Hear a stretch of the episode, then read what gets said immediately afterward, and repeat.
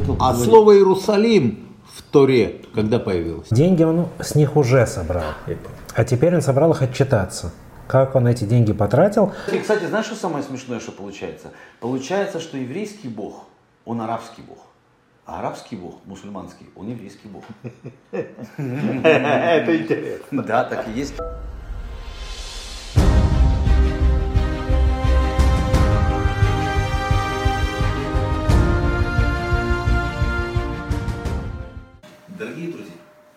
Еще одна неделя, еще одна глава. Мы собрались с вами здесь, чтобы записать очередной подкаст «Рая Израиль». На этом подкасте, как мы с вами знаем, мы обсуждаем недельную главу Торы. Недельная глава Торы, Тора, как произведение, как богоданный текст для евреев, для неевреев, для христиан, для кого угодно, э, для кого угодно, и для апикойросов, таких как ты и как я, и, да, и для таких евреев, как ты, этот текст очень важный, и он, и он является, может быть, одним из основополагающих текстов нашей цивилизации. И это текст, который евреи из года в год, каждый месяц, каждую неделю читают, 53 раза. И я очень хочется понять, что есть в этих текстах, как с точки зрения религиозной, так и с точки зрения нерелигиозной, так и с точки зрения исторической. Для этого мы собрались вместе с вами. Мы собрались здесь. Я Олег Ульянский, человек, который с детства интересуется э, еврейской религией, историей и культурой. Рав Херсонский, самый ортодоксальный раввин-хипстер в мире и глава э, синагоги Jewish Point в Сароне, Тель-Авив, святой город. Историк, доктор исторических наук, историк панк и профессор безумных треков по Ближнему Востоку Михаил Туваль. И благословясь, Лахаем, перейти к обсуждению главы с непроизносимым названием Ваягель. Э, Ваягель это от слова Кааль. Кааль это собрание. Собрали всех евреев. Деньги он с них уже собрал. А теперь он собрал их отчитаться.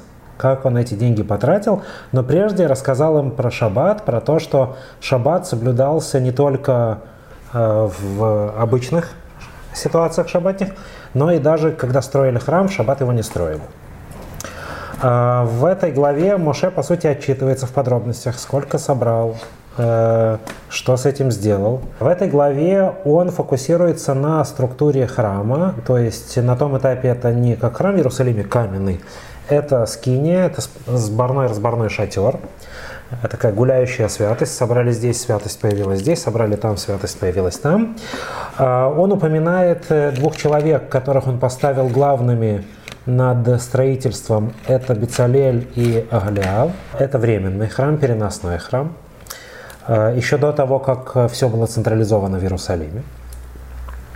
И этот мешкан строят вот эти двое человек, они создатели, они главные архитекторы или инженеры или дизайнеры э, этого создания. И это в определенном смысле ответ на, на вызов, который был брошен золотым тельцом, потому что все сходятся в том, что э, золотой телец – это слабое звено, э, и это проявляет сложность человека, человека как существа с абстракцией. Бог наш, Он невидимый, не, неосязаемый, неощущаемый, Он бесконечность. И человеку крайне сложно в полной абстракции.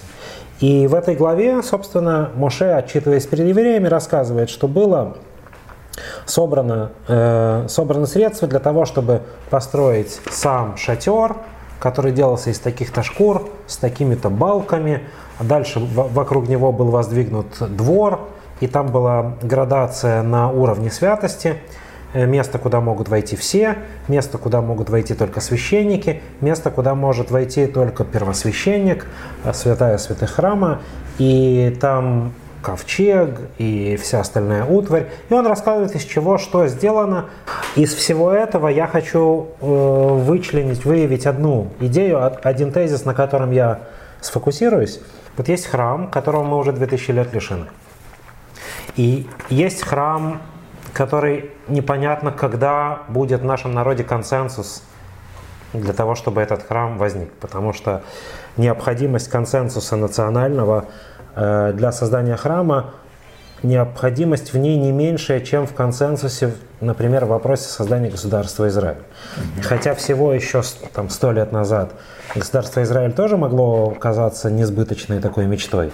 Но вот когда в народе возникает консенсус, вдруг эти, эти мечты и сказки могут стать реальностью.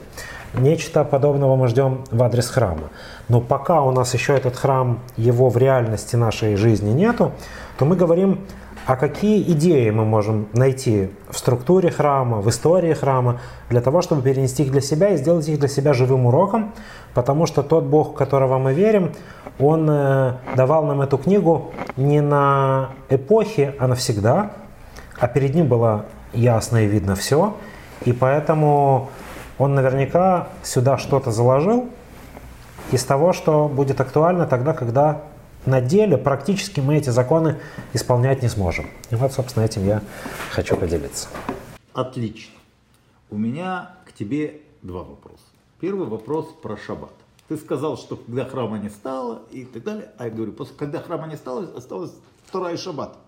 Ну, больше, но как бы такие вещи, которые прям железобетонные, это Тора и шаббат. Это первое место в Туре, где и слово шаббат – нет. Ну, кроме того, что Бог отда- сел отдохнуть. Нет, это далеко не первое упоминание Шаббата в Торе. Именно поэтому, когда э, мудрецы сталкиваются с этой главой, где вот собрал Моше, всех сынов Израиля, и вот он к ним обратился, и мы ждем чего-то нового, а он вдруг опять рассказывает про Шаббат. И все спрашивают, а к чему, к чему это? Да, да. И э, всем очевидно, что это рассказ про шаббат не для того, чтобы рассказать, что есть шаббат, потому что шаббат, ну, он уже был на скрижалях, во-первых. Он частично был... Но еще... тут есть, как именно соблюдать шаббат. Там на скоро ем шаббат ли котчо, и все. А тут Типа, а тут, говорит, работать нельзя. Там. Сразу после Захор «Помни день субботний, чтобы осветить его», там же говорится «Вот асуколь мелаха», «Не совершайте всякое действие». И еще несколько раз шаббат уже повторялся. Mm-hmm. И вообще шаббат возник еще до дарования Торы. А, интересно, не все знают об этом, но теперь наши зрители и слушатели будут более грамотные, чем обычно, да, чем обычные люди. А, шаббат у евреев появился постепенно, то есть он не сразу стал сутками. Сначала он стал утром шаббата, а потом стал всем днем шаббата и вечером шаббата и стал сутками. Это учит нас, кроме прочего, тому, Я что... надеюсь, мы на этом мы остановимся, у нас не будет дольше. Уже с тех пор все сформировано. Но это учит нас тому, что когда ты приходишь к Богу во взрослом возрасте, а евреи, получившие Тору, они уже во взрослом возрасте воспринимали все. Mm-hmm. Очень полезно зайти в эту тему постепенно. Потому что если сразу нырнешь во все, ты можешь разбиться о, о лед в, в проруби, в которую ты прыгаешь. Вот тут я слышу сладкоречивые э, э, слова этих самых э, охмурятельных, этих, самых, это, этих самых проповедников. Видишь, это не вопрос проповедания, это вопрос методологии и педагогики. Окей, Миш, Давай ты расскажи, что тебе есть сказать, а потом ты мне... Хорошо. Угу. Э, ну, насчет шаббата я хотел сказать пару слов. Мы видим, э, ну, в период первого храма, нет у нас нигде в Танахе истории, что там вот в, Йом, в седьмой день они все сидели и не работали. И вот было там в седьмой день, что вот там никто не работал, сидели дома и вдруг что-то произошло. Нигде у нас шаббаты не описываются, как бы странно, да? Вроде евреи там, типа, мы имеем дело тут с тысячи лет истории, mm-hmm. и как бы нигде не описываются шаббаты, что евреи делали в шаббат. Но суть в том, что когда мы приходим к книгам Эзры и Нехемии, то рассказывается, что в период возвращения из Вавилона там, э, когда Нехемия э, был назначен правителем Иудеи персидскими властями, мы, он был виночерпием до этого у персидского царя, возможно, Евнухом, кстати, скорее всего, и назначили его быть правителем Иудеи, он стал тут внедрять, собственно, еврейский закон и бороться с ассимиляцией, там, с э, смешанными браками и так далее. Пришли торговцы из Яфу и принесли рыбу продавать mm-hmm. в день субботний. И тогда он закрыл ворота, и эти сидели там за воротами, и вся рыба стухла. И они пришли еще раз в шаббат, и тогда он снова закрыл, и она стухла. Они перестали приходить. То есть это, в общем-то, у нас, можно сказать, первый, ну, первый, первое место в Танахе, где говорится о том, что начи- начинается некая радикализация соблюдения шаббата. Вот. Эм, видимо, в тот период, в общем-то, и начинается вот это вот, ну, возведение ограды вокруг шаббата, что можно делать, что нельзя и так далее и тому подобное. Интерпретация законов шаббата, что ты можешь соблюдать или нет, висит на волоске, потому что там сказано э, «лота асебу коль мелаха». Это слово, которое в Танахе, кроме как э, вот здесь и в других местах, как мелаха, не упоминается. И других однокоренных слов у него нет, это- кроме слова малах, то есть А. ангел. Да? Амлаха. И вот А, пойди есть- узнай, что такое мелаха. Сегодня это ремесло, ну вот, но, но, но в что это было тогда? смысле, да, все намного сложнее. Раз хотел А слово Иерусалим в Торе когда появилось? Потому Нет, что вот в Торе нет слова Иерусалим, потому что Тора, дескать, была дана до того, как Иерусалим был захвачен Давидом. Да, Иерусалим это было решение Давида, это же не то, что где-то кто-то заповедовал. Почему Давид его завоевал? Потому что ему нужен был, была нейтральная территория нужна. Он правил в Хевроне. Хеврон это древний город святой. Он на юге, центральный город Иуды. Теперь, если ты будешь сидеть там, он же семь с половиной лет сидел там как царь. Потом пришли все остальные израильтяне, колено остальные, и сказали ему, мы хотим, чтобы ты был царем над всем Израилем. И тогда он пошел и захватил языческий город Иерусалим. И сделал его своей столицей, и вокруг этого развел и там, всю мифол- и там Я не говорю, что это построил храм. он. Ну и там Да, Соломон создал. создал. То есть он развел вокруг, он, его потомки и так далее, скорее всего, Йошияу через лет 400. Так почему же, если мы понимаем, что у любого документа эпохи есть прежде всего политические задачи. Он должен что-то кому-то рассказать, донести. Тогда почему же здесь не застолбить эту тему Иерусалима? Почему здесь не сказать, что... плохо выглядит. Почему? Самаритяне сделали это. Так у них в Торе, у них в Торе есть различия с нашей, с нашей Торой. Часть различий видно э, там, потому что разные тексты были. То есть это же, потом можно долго говорить о том, как это все кодифицировалось, но древние рукописи показывают, что там были разночтения. То есть это очень такой миф распространенный, что, дескать, этот текст, вот он там не менялся вообще. Это потом уже стали э, их приводить к одному общему знаменателю. Но и, и самаритянская Тора, она та же самая, что и наша, они даже сохранили древнееврейский шрифт. Но они 10 заповедей переделали. И они первые две сделали из них одну, а потом добавили, что надо поклоняться на горе Гризим. Потому что их главная гора, и это их главное различие. Кстати, как говорит Иисус в Евангелии от Иоанна, он встречается с самаритянской женщиной, он просит ее попить, она говорит, да мы же не общаемся. Он говорит, да если ты знала, там, кто я такой. Вот. И она ему говорит, смотри, вот там вы, иудеи, поклоняетесь на той горе, а наши отцы говорили, говорили, что вот на этой горе. Внести Иерусалим в Тору, это как бы было бы странно, это подозрительно, это выглядит, ну, слишком, эм, ну, Слишком фейк. слишком фейк. Вот. Я понял. Это было в другую эпоху просто. Это до Трампа. Я понимаю. Не, ну у нас много в Танахе таких историй, где там кто-то пришел за 400 лет и сказал, что вот так будет. А, ну Потом там раз а, оно а, и произошло. Да? Э, В период первого храма, как оно выглядит, э, евреи по большей части были ну, на 99% идолопоклонники. Идолы еще, ну, каждый дом, который раскапывается периода первого храма еврейский, там находит идолов. То есть обычно это маленький аширот, такие девушки с грудями, это была жена Ягвы, э, скорее всего. Но и также другие Подожди, разные. а не была она женой Бааля? разве? Ну, это одно и то же, в принципе, потому что там всякие разные черты Баля просто на, на Яхве перенесли. Вот, нет, нет, ну, нет. Э, она, видимо, наша, именно Ашира. Там, Наша еврейская девушка. это можно понял. долго говорить о том, как эти боги, их имена в разных народах, это все те, те же самые боги, да, но Яхве, он только у нас был, он, видимо, пришел из Саудовской Аравии, это вообще арабский бог. Арабский А, кочевой бог. кстати, Кстати, кстати, знаешь, что самое смешное, что получается? Получается, что еврейский бог, он арабский бог. А арабский бог, мусульманский, он еврейский бог. Это интересно. Да. Мы когда говорим про первый храм, мы видим, что даже в седьмом веке там была куча идолов, причем непонятно откуда они взялись. То есть там уже Хискияу провел реформу за сто лет до этого. Ну, представить себе, что Менаше вернул, э, это внук, э, вернее, сын Хискияу и дед Йошияу вернул туда всех идолов, невозможно, потом, поскольку там сказано, что все эти ид- идолы были там со времен Соломона. Да? Был полон идолов, там даже были Батей Гдешим на Храмовой горе. Кадеш, что такое у нас будет? Проститутка. Мужского рода. Проститут.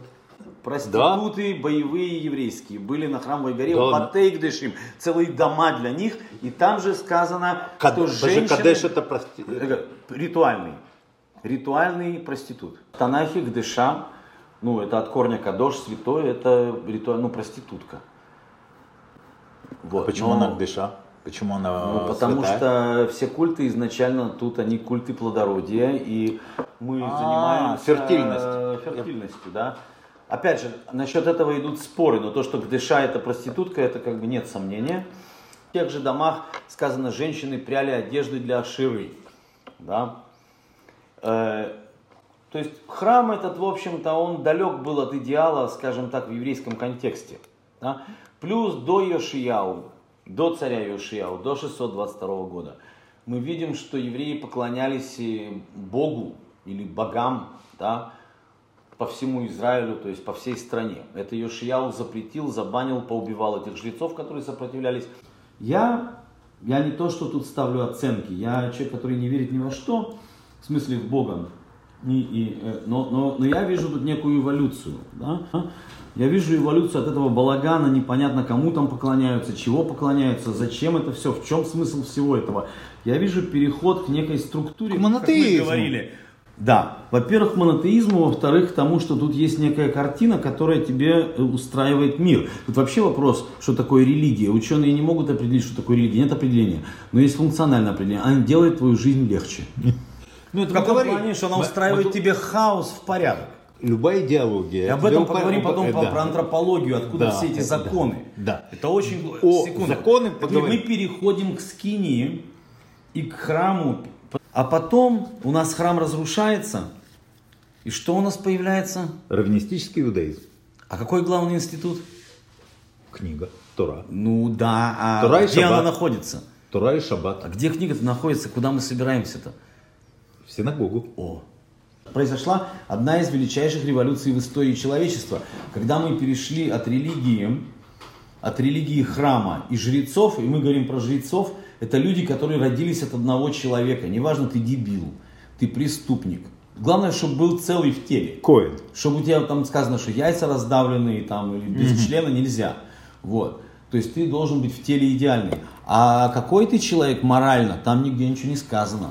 Да? То есть если у тебя папа Коген, ты Коген, и ты будешь в храме рулить. Окей, вот в этом самом храме. И мы переходим от этого... О, о несправедливый мир древности. Мы переходим Никакой демократии. постепенно от этого к другой системе, в которой разговор идет, в общем-то, о совсем другом. Ты можешь достичь всего, чего ты хочешь, потому что, ну, ты, ты работал тяжело, и ты хороший человек. Вот пример тому Равин Херсонский, например. И, который не э, родился от Равина, а стал Равин.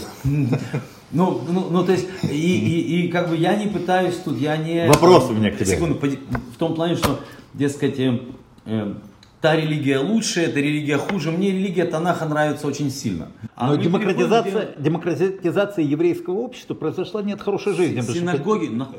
О, то, что про масло ты говорил и про оливки выдавили. Э, синагоги строй как хочешь, где хочешь. Делай там, что хочешь, да. Изначально нерелигиозное э, вообще учреждение. Вот, но в конце концов это становится главным культовым учреждением иудаизма. Вот, а это все отступает на второй план.